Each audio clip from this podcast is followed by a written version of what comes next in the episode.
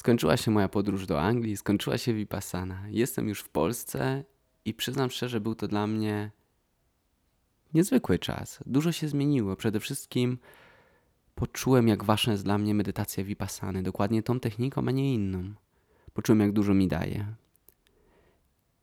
Zostałem, tak Ci mówiłem, kilka dni dłużej na Vipassanie, żeby służyć i potrzebowałem tego czasu, aby to wszystko, co się we mnie wydarzyło, jakoś poukładać. Bo przez te 10 dni stawiamy czoła naszym przekonaniom, naszym cieniom i, i tak było ze mną. Poczułem się rozwalony. Moje ja, moje wszystkie utożsamianie się z czymkolwiek po prostu się rozsypało i, i czułem się naprawdę zagubiony.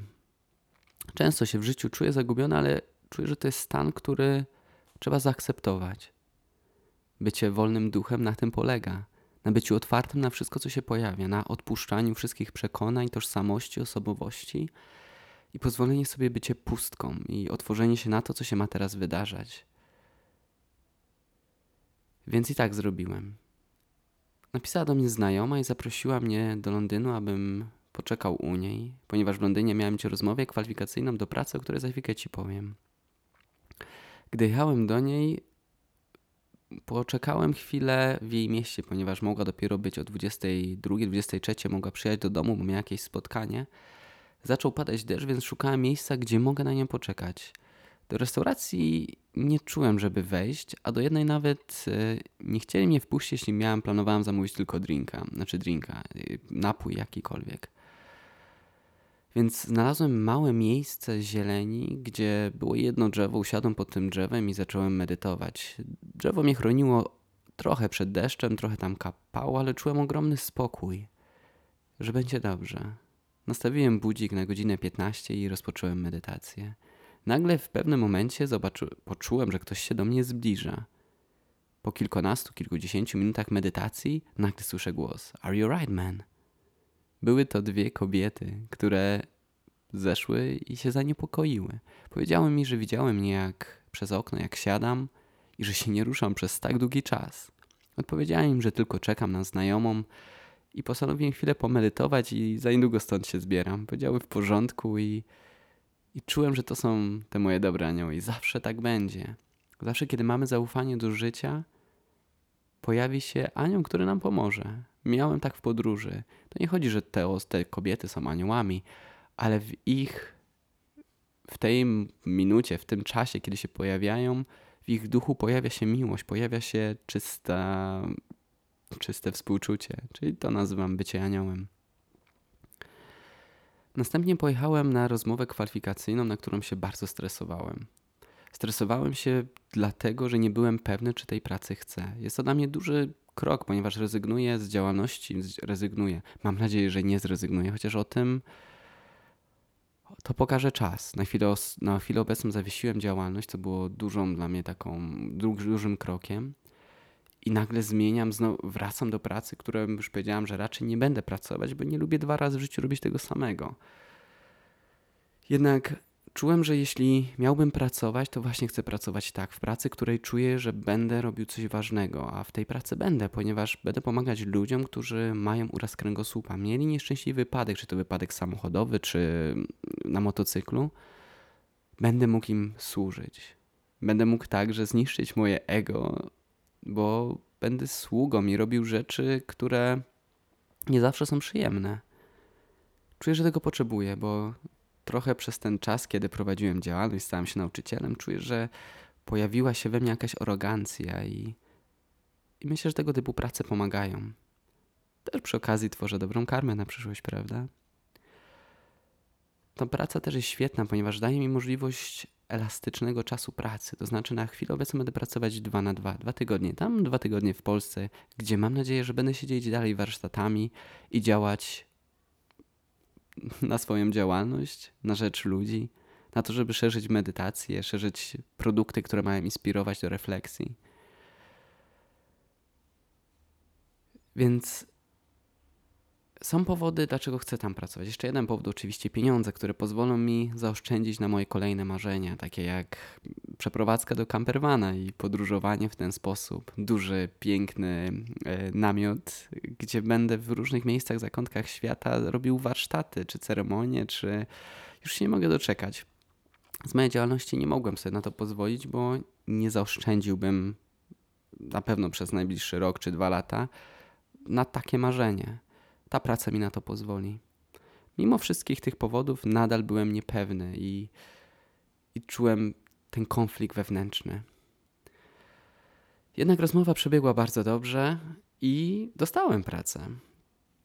Miałem jeszcze kilka dni, więc pojechałem odwiedzić mojego dobrego przyjaciela, którego dużo osób z, z Was zna, Michała Kudznera, z którym prowadzę wyjazdy trzydniowe medytacyjne pod Krakowem. Zaczynam medytować.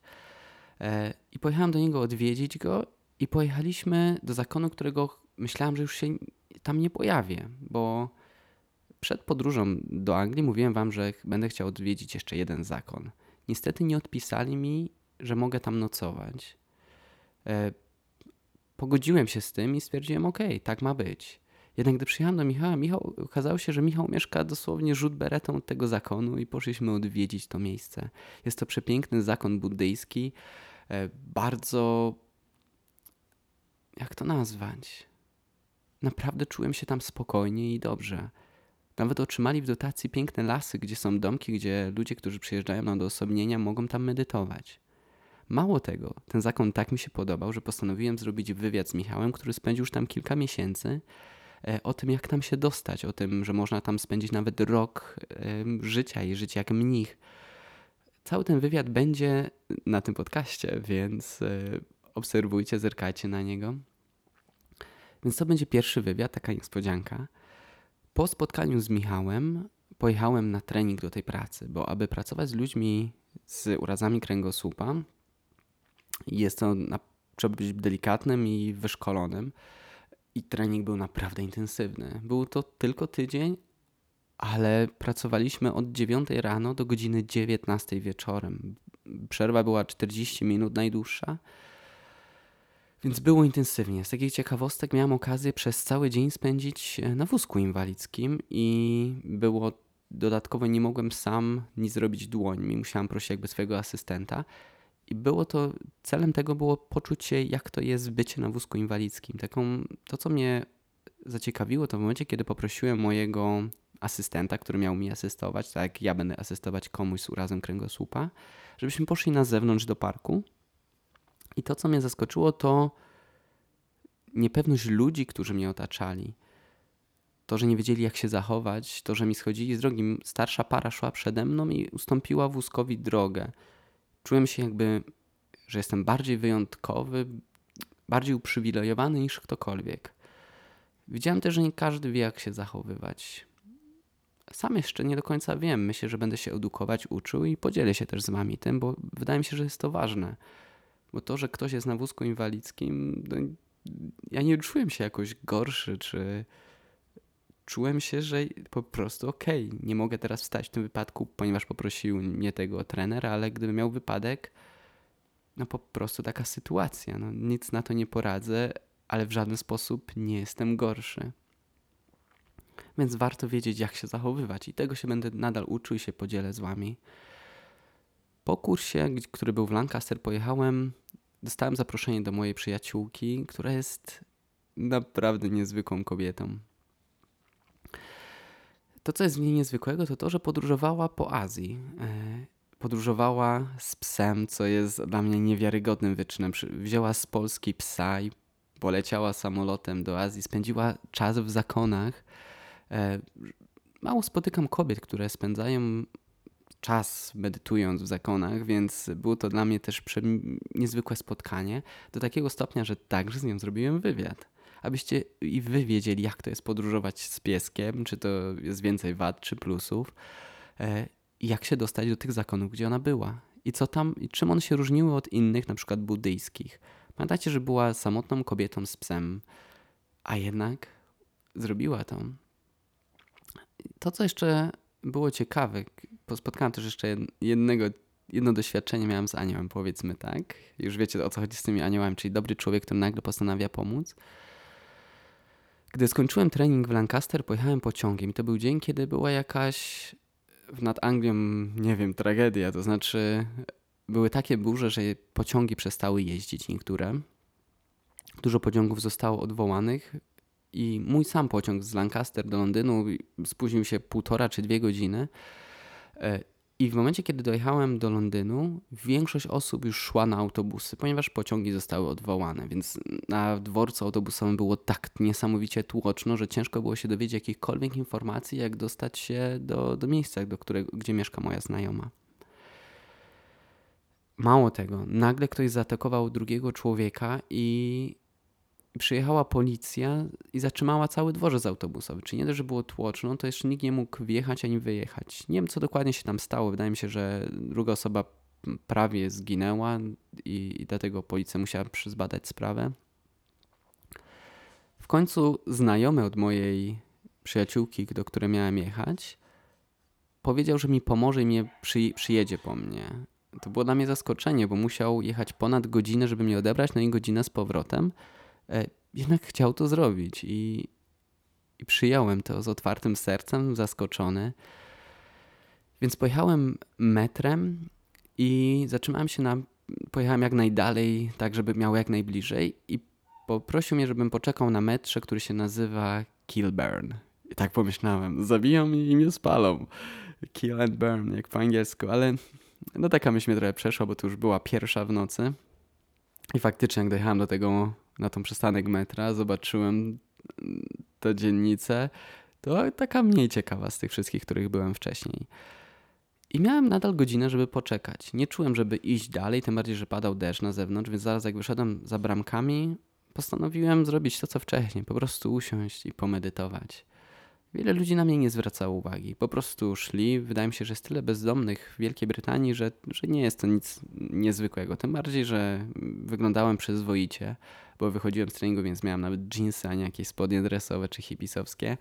E, duży plecak podróżniczy. I w pewnym momencie jednak otworzyłem na chwilę oczy, bo poczułem, że ktoś na mnie zerknął i spojrzał na mnie jakiś chłopak, mm, uśmiechnął się i poszedł dalej. Nagle po kilku minutach wrócił taki z wielkim współczuciem w oczach i mówi: Słuchaj, czy, czy jesteś może głodny? Jak masz ochotę, to, to cię zapraszam do siebie um, na jakiś obiad czy cokolwiek. Ja mówię: Nie, w porządku, czekam tylko na znajomego, ale bardzo ci dziękuję za taki miły gest. I to mi pokazało, że czasami wystarczy cierpliwość i zawsze znajdziemy pomoc. Otwórzmy się na to i, i ktoś się znajdzie.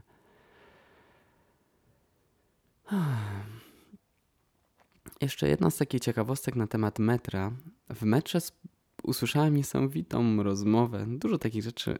Widzę, że dużo używam słowa niesamowite. Muszę znaleźć jakieś inne określenie.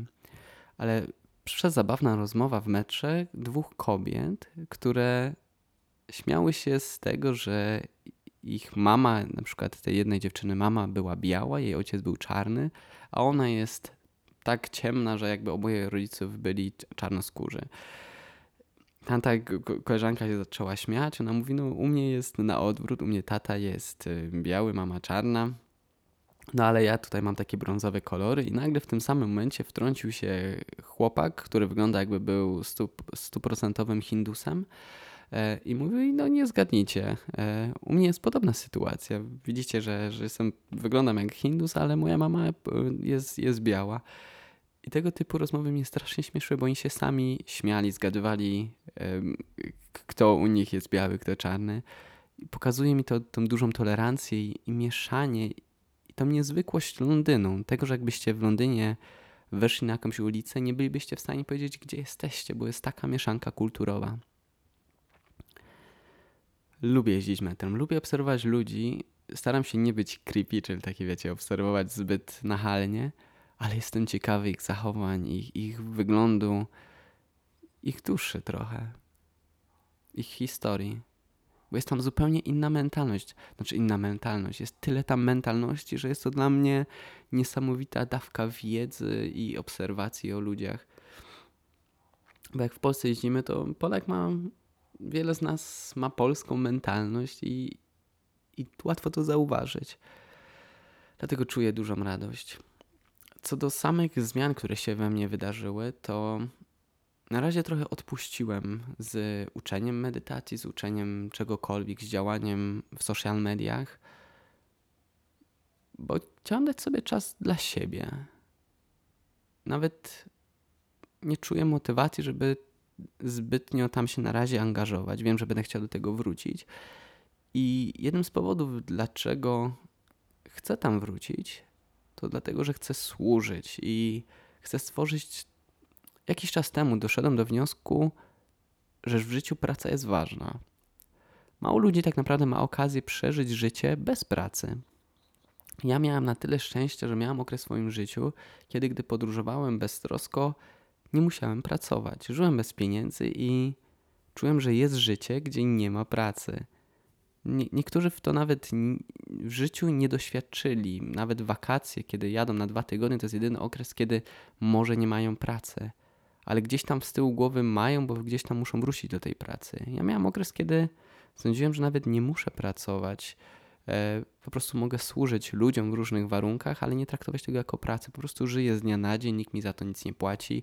Jak coś tam otrzymam dobrze, jak nic, też ok. I żyłem w ten sposób. Jednak widzę, że jeśli chcę funkcjonować w społeczeństwie bliżej centrum społeczeństwa, czyli nie gdzieś tam na pobokach, tak jak hipisi, e, ale w jego centrum działać na warsztaty, czuję, że potrzebuję pracy. Tak, teraz jadę do pracy do Anglii. I warto w tym życiu zrobić tak, żeby praca była taką, jaką my chcemy, żeby dawała nam przyjemność i spełnienie. Dlatego warto stworzyć własną pracę. I to jest mój cel, więc dlatego chcę dalej działać, e, dzielić się medytacją, bo jest to, widzę w tym olbrzymi sens. Czuję, że też mam potencjał w sobie, aby dzielić się medytacją. I chcę ten potencjał wydobyć z siebie i robić to jak najlepiej. Chociaż tak jak mówię, wierzę, że to, co, czego teraz potrzebuję, to przede wszystkim jak najgłębiej zagłębić się w swoją, jak najgłębiej, naj... ojejku, ale mieszanka językowa. Po prostu dobrze będzie, jak będę praktykował prawie przez 24 godziny na dobę, kiedy moje życie będzie medytacją. Są też nazwa podcastu Życie w medytacji, bo chcę, żeby moje życie było medytacją. Medytacja nie polega tylko na siedzeniu i zamkniętymi oczami i koncentrowaniu się na oddechu.